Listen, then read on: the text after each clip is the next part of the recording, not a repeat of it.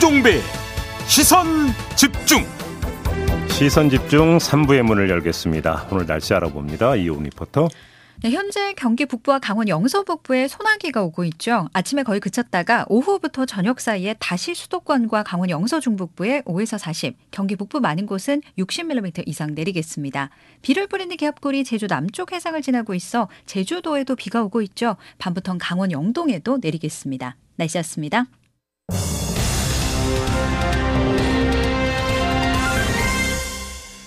네, 이상민 행정안전부 장관의 지시로 구성된 경찰 제도 개선 자문위원회가 경찰국 설치를 건의하기로 결론을 냈다고 합니다. 정식 이름은 경찰국이 아니라 치안정책국 이렇게 정했다고 하는데요.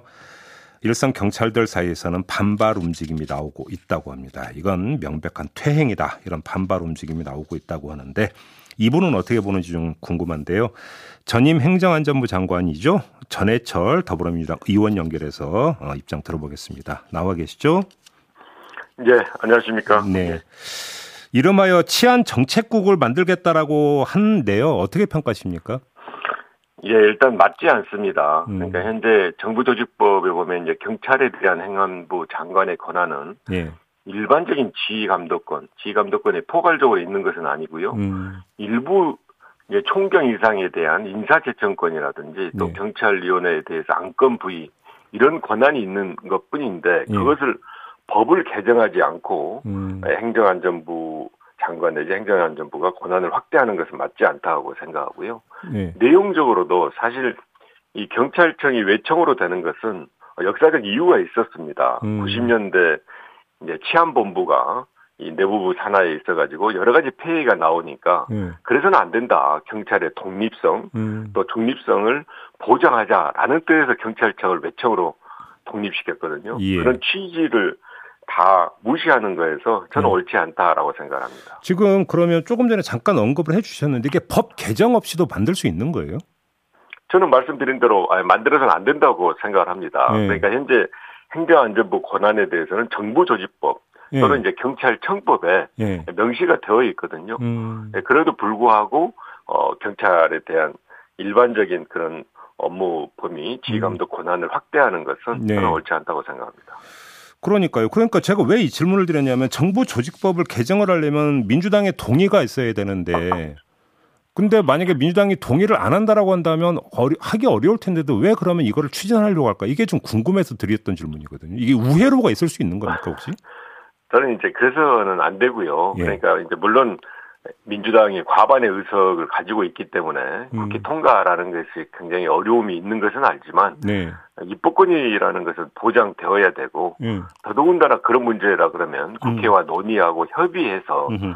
더 중요한 것은 국민적 공감대를 이뤄서 해야 되지 않겠습니까? 예, 예. 그것을 일방적으로 해서는 저는 옳지 않다라고 생각합니다. 그러면 이건 좀 어떻게 보세요? 이런 논리가 있어요. 아니 그러면 그 독립성이 보장돼야 되는 검찰 같은 경우도 법무부에 검찰국이 있고 이 검찰국에서 그러니까 검찰의 인사와 예산을 주무르지 않느냐. 그런데 왜 경찰은 못하느냐? 이런 논리가 있는 것 같은데 이건 어떻게 봐야 되는 겁니까? 그걸 제가 아까 말씀드린 대로 제이 정부조직법이 어제 오늘이 아니고 음. 수십 년간 해왔던 과정 그리고 역사가 있지 않습니까? 예. 그동안 이제 경찰이 여러 권한을 또 행사하는 데 있어서 폐해가 있어서 음. 그것을 행정안전부 또는 그 당시 내무부 안에 함께 해놓으면 예. 그 막강해진 힘으로 인해서 기본권을 침해한다든지 또 예.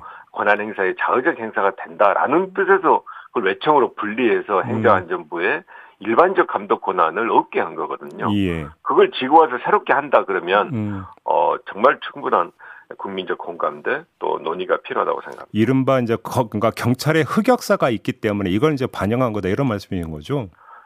폐해가 있어서 반영을 한 건데 예. 그것을 지금 어, 특별하게 어, 사유도 있지 않고 음. 또 특별한 어, 계기나 그렇게 해야 될 이유가 없는 상태에서 일방적으로 음. 이렇게 회귀하는 것은 음. 정말 맞지 않다. 그럼 만약에 이 치안정책국이라고 하는 게 만들어지고 장관의 입김이 세지면 경찰이 다시 권력에 의해서 통제될 수 있다. 이런 우려가 따라붙게 되는 거죠? 그런 문제가 있고요. 예. 이제 다만, 어, 지금 이제 경찰의 수사권 조정 등으로 인해서 권한이 확대되는 면은 있지 않습니까? 네네. 어, 그거에 대해서는 그렇게 행정안전부 의 권한을 강화해서 할 것이 아니고 음흠. 그동안 도입되어 있던 자치경찰제라든지 또 수사의 독립성을 보장하기 위한 국가수사본부의 역할을 강화하는 거. 예. 더 나아가서는 이제 경찰위원회가 있으니까 예. 그 경찰위원회가 좀 실질화할 수 있는 음. 이런 방안들을 찾아보는 게 옳다라고 생각합니다. 그 바로 경찰위원회 실질화와 관련해서 일각에서는 지금 이게 행안부 산하가 아니라 총리실 산하로 옮겨야 되는 거 아니냐 이런 주장이 나오던데 어떻게 보세요, 의원님은? 이제 그 부분에 대한 내용이 지난 이천십칠 년에 경찰개혁위원회에서 이제 주장을 했던 것인데요. 예. 그것만이 문제가 아니고 현재 자문위원회로 되어 있는 것을 음. 합의제 중앙 행정기관으로 한다든지 여러 가지 아, 방안이 있습니다. 아, 권한을 그런, 오히려 강화시켜줘야 된다. 예. 그렇습니다. 음. 그런 맥락에서 이제 생각하는 건데 예. 어, 충분하게 앞으로 논의는 할 수 있다. 음. 그리고 그런 부분으로 방향성을 가지고 논의할 필요도 있다라고 생각합니다. 또 한 가지 이상민 장관이 취임하자마자 그 경찰위원회가 있음에도 불구하고 경찰 제도 개선 자문위원회라는 걸 따로 꾸려가지고 지금 이제 그 뭐 치안정책국 신설 방안이 도출이 됐는데. 왜 그러냐면 결국은 현재 경찰위원회 위원들이 문재인 정부에서 그 임명된 사람들이기 때문에 이걸 피하려고 만든 거 아니냐. 그래서 신구 정권 간의 대립 내지 갈등 프레임에서 이걸 묘사하는 시각이 있던데 이건 어떻게 봐야 되는 겁니까? 저는 그렇게 생각하지는 않습니다. 음. 죄송합니다. 어, 일단 이제 개선 자문위원회 어떤 법상 근거라든지 등등에 대해서 제가 잘 알지 못하고 또 분명히 밝혀진 게 없어서 그 예. 자문위의 성격을 이야기하는 것은 어렵습니다만은 예. 어, 경찰위원회하고 관계에서 신구 정부 간의 갈등이다라고 생각하는 것은 음. 저는 뭐 좀 비약이다. 그리고 음. 뭐 그렇게까지 생각하지는 않습니다. 그렇게 보시는 거고요. 예. 아무튼 치안정책국 신설은 뭐 이름이 뭐가 되든지 간에 그 좀 시대 흐름하고는 좀 역행하는 것이다. 이런 판단이신 거네요. 정리라면. 그렇습니다. 예, 근거도 부족하고요. 예. 그런 의미에서 저는 뭐 그대로 진전해서는 안 된다라고 생각합니다. 알겠습니다. 의원님 오신 김에 당내 문제 좀 여쭤봤으면 좋겠는데 혹시 의원님 그 전당대회 도전하실 계획이세요? 예, 고심 중에 있고요. 여러 음. 이야기를 많이 듣고 있습니다. 음. 그리고 필요하다면 어, 저도 출마도 할 수 있다고 현재까지는 생각하고 있습니다. 근데 아마 보도를 보신 것 같은데 이광재 전 의원이 이재명 의원, 홍영표 의원과 함께 의원님까지 포함해서 이 세 분은 불출마하는 게 낫지 않느냐 이런 의견을 피력했던데 어떻게 받아들이십니까? 예, 당내에서 이런 어, 의견이 있습니다. 굉장히 이제 좋은 뜻으로 이야기를 하고 있고요. 그래서 음. 제가 어, 바로 출마 선언을 하지 않고 음. 이런 분들의 의견을 잘 들어서 어. 당에 필요한 일이 무엇인가라는 부분에 대해서 고민하고 있고 음. 어, 오랜 시간을 걸리지 않고 제 의견을 이야기할 예정입니다. 그러면 의원님 좀 그 확인차 이렇게 그럼 한번 질문을 바꿔서 드려볼게요. 그러면 예를 들어서 이재명 의원이랑 홍영표 의원의 출마 여부와 의원님의 출마 여부가 연동이 되어 있다. 이렇게 혹시 이해를 해야 되는 겁니까? 예, 반드시 연동되어 있지는 않고요. 지금 음. 이제 당에서는 사실 지난 지방선거 대선 패배로 인한 굉장히 위기 상황을 극복하자는 많은 분들의 노력이 있지 않습니까? 예. 그분들이 이야기하는 것에 여러 방향이 있습니다. 음. 그게 당을 혁신적으로 하고 또 음. 무엇보다도 당이 그동안 해왔던 것에 대한 반성 성찰에 기해서 어떤 음. 이야기 또 어떤 깃발을 들고 해야 될 거라는 등에 대한 이제 논의가 피, 많이 있죠. 예. 예컨대 가장 이제 본질적이다 하는 것은 그동안 민주당이 서민 중산층을 위한 정당이라는데 무슨 정책을 했었냐. 음. 그리고 이 소득 자산기의 불평등 같은 경우 또 인구 감소나 지역 불균형 이런 부분에 대한 정책들을 제대로 했냐. 네. 그리고 이걸 하기 위해서 정당 개혁이나 정치 개혁에 대해서 음.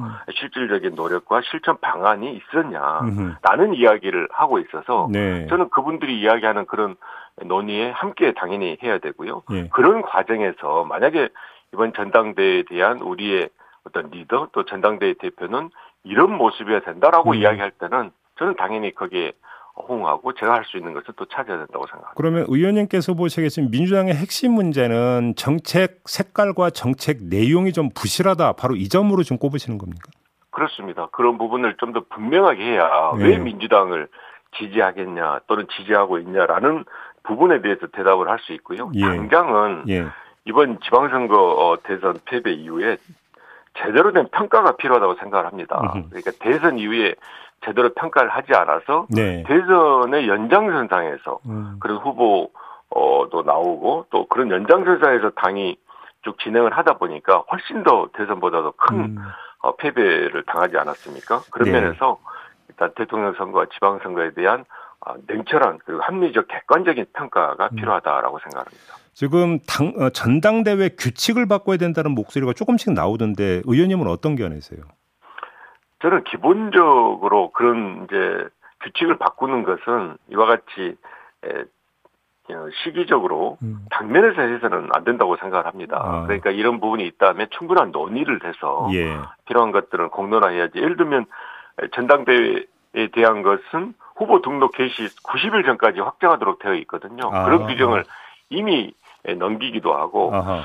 제가 이제 또 하나 예를 들자면 음. 결국 정당이 잘 되기 위해서 시스템 정당이 되기 위해서는 공천이나 경선에 관한 여러 규정들이 합리적으로 조정할 필요가 있는데 예. 예를 들면 공, 당헌의 공천에 관한 규정은 일 년 전에 에, 결정하여 공표하도록 되어 있습니다. 예. 당헌 규정이 있는 이유가 음. 후보자들에게는 예측 가능성을 주고 또 자의적인 행사를 막기 위해서 이런 규정을 두고 있는데 네네. 이런 부분들을 기본적으로 무시하는 그런 룰 변경은 옳지 않다 아. 생각을 합니다. 다만 이제 지금 일부에서 이야기하는 음. 대의원의 비중과 또 권리당원의 비중이 어, 지나치게 예, 예. 한쪽으로 편중되어 있는 음. 이런 조정은 가능하지만 음. 본질적 변경은 해서는 안 된다라고 아, 생각합니다. 하더라도 미세 조정으로 그쳐야 된다는 말씀이시고요.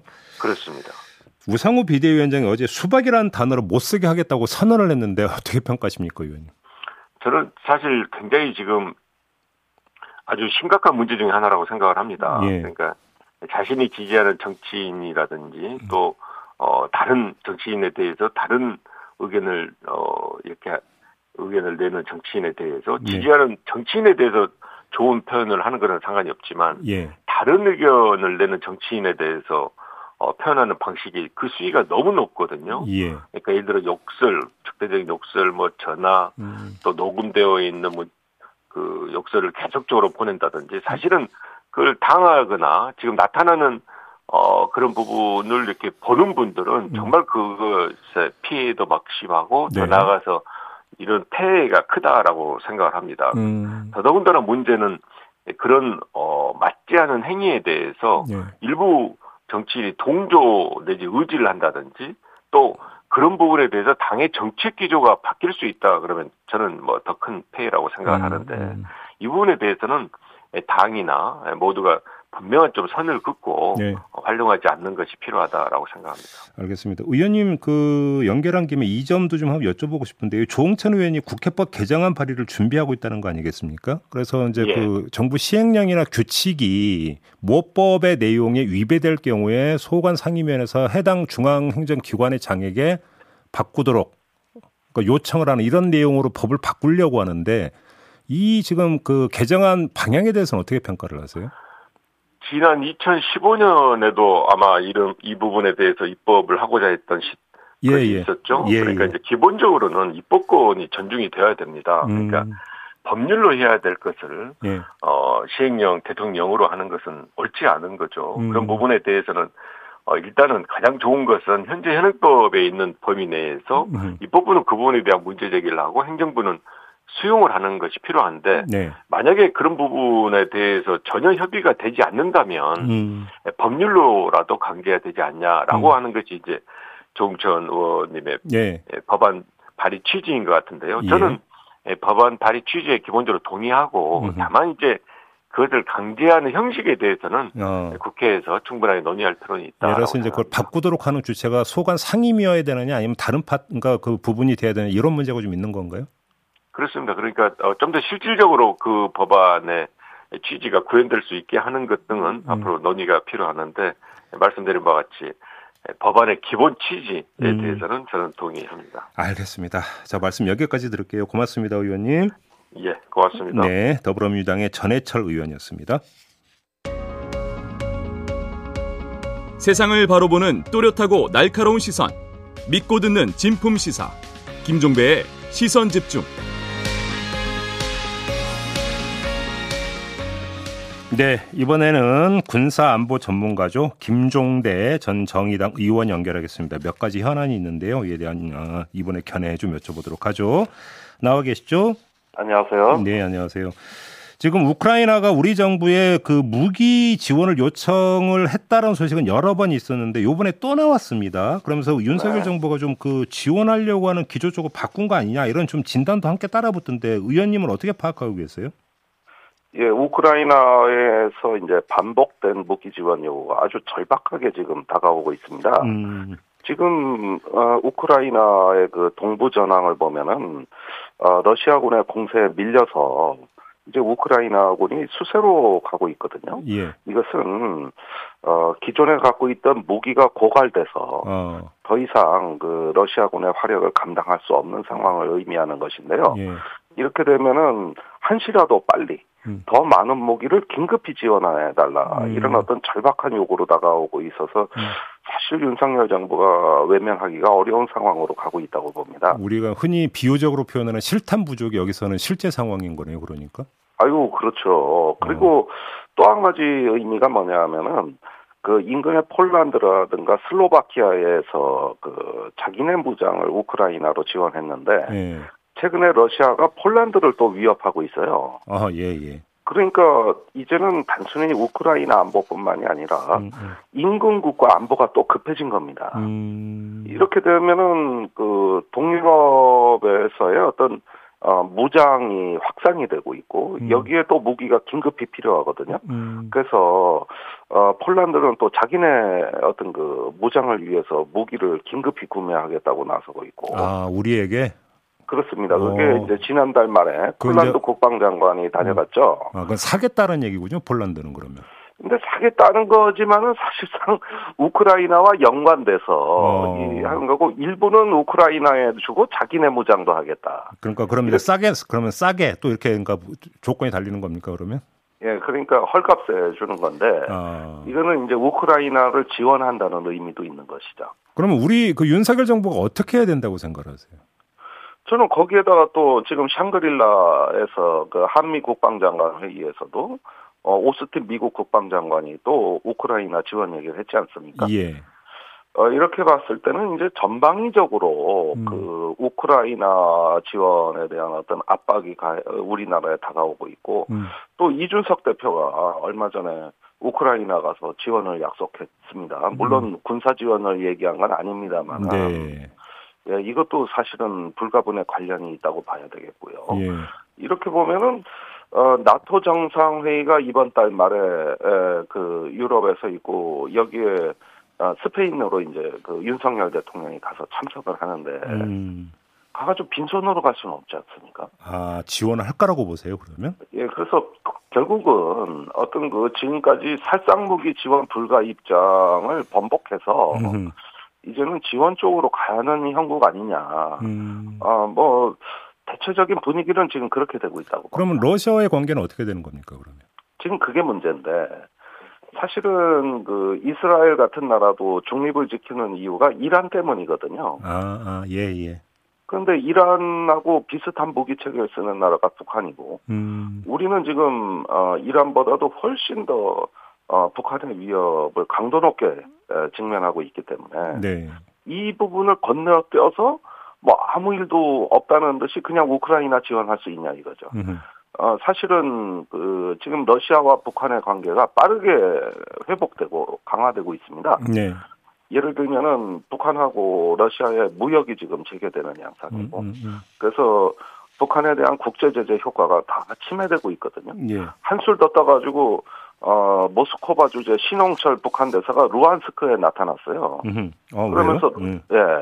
그러면서 러시아의 침공에 대한 어떤 지지하는 외교를 펼치고 있고, 아. 어, 여기에다가 북한, 러시아의 전략적 연대가 이야기되고 있는 상황이거든요. 음흠. 근데 이렇게 민감한 시기에, 어, 러시아와 북한이 우리는 한반도에서 마주하고 있는 나라인데, 이런 어떤 상황을 외면해가지고, 곧바로 어떤 어, 우크라이나에 무기 지원을 하게 된다면 이것은 아무래도 우크라이나 분쟁이 한반도로 불똥이 튀게 되는 거거든요. 음. 이런 부분은 굉장히 신중해야 될 겁니다. 그러면 의원님 개인 견해로는 무기는 안 된다 이런 말씀이십니까? 아니, 무기를 지원하더라도 음. 그 폴란드나 유럽에 수출하는 선에서 멈춰야지. 아, 그렇게 우회로. 예, 거기서, 예. 예, 거기서 자기들이 뭐 우크라이나를 지원한다 만다. 이것까지는 뭐 어, 제가 보기에는 한 우리가 음. 어느 정도 기여할 수 있다고 봅니다. 다만 우크라이나에 직접 지원하는 건 좀 피해야 되지 않느냐 이 말씀이신 거죠? 그렇습니다. 뭐 음. 미국이나 캐나다나 폴란드에다가 음. 어, 우회적인 지원 정도까지는 좀 고려할 수 있다. 음. 근데 직접 지원을 하게 되면은 사실상 참전국으로 러시아는 아. 인사, 인식할 거고, 예, 이런 것들이 북한 문제에 악영향을 끼치는 음. 그런 요소가 분명히 존재합니다. 그렇게 되면 대한민국 안보 비용이 걷잡을 수 없이 커지는 거거든요. 알겠습니다. 북한 관련 이야기도 좀 질문드릴 게 있는데요. 지금 북한이 새 외무상의 최선희 제일 부상을, 그다음에 통일 전선부장의 리성관 그 외무상을 기용을 했는데 이걸 어떻게 이 포석을 어떻게 읽어야 되는 겁니까? 글쎄요, 역시, 그, 어, 과거에 싱가포르 북미 회담으로부터 이제 하노이 회담 단절, 음. 그 다음에 어떤 서방과 한국의 이제 강성 외교를 해왔던 주역들입니다. 그렇죠. 예, 이렇게 본다면은, 어, 김정은 위원장이 얘기한 강대강 어떤 그 전면적인 어떤 대결을, 어, 어, 앞으로 음. 외교적으로 뒷받침하기 위한 포진이다. 어. 결국은 외교적 숨고르기를 통해서 군사적인 강대강으로 간다. 예, 이런 기조가 이번에 제대로 선 것이 아닌가 생각이 됩니다. 대적 투쟁이라는 표현을 썼던데 여기서 적은 미국입니까? 아니면 우리까지 포함이 되는 겁니까? 항상 북한은 미국과 남조선이라 그러거든요. 아, 그러니까 예, 전에는 작년 시월에 평양에서 열린 국방 박람회에서 김정은 위원장이 미국과 남조선은 우리의 적이 아니다 이렇게 표현했죠. 예. 그것을 이제 뒤집은 거죠. 어. 이제는 대적 이렇게 되면은 미국과 남조선에 대한 대적 투쟁을 하겠다. 어. 그러니까 표현이 굉장히 강화된 것인데 그런 부분들은 최근에 한반도 상황에서 이제 아, 그 어, 윤석열 정부가 핵에는 핵으로 음. 이게 이제 남한식 강대강 논리 아니겠어요? 그러면 대화와 교류는 뭐 언감생심이 될 가능성이 있고 오히려 그 국지적으로 해서 충돌이 발생할 가능성도 배제할 수 없다고 보십니까? 그러니까 전략적 단위에서 충돌이 일어날 때는 휴전선이나 엔엘엘 같이 어떤 전술적 단위에서는 관망하고 음. 이렇게 어떤 거 준비하는 것으로 여태까지 돼 왔습니다. 네.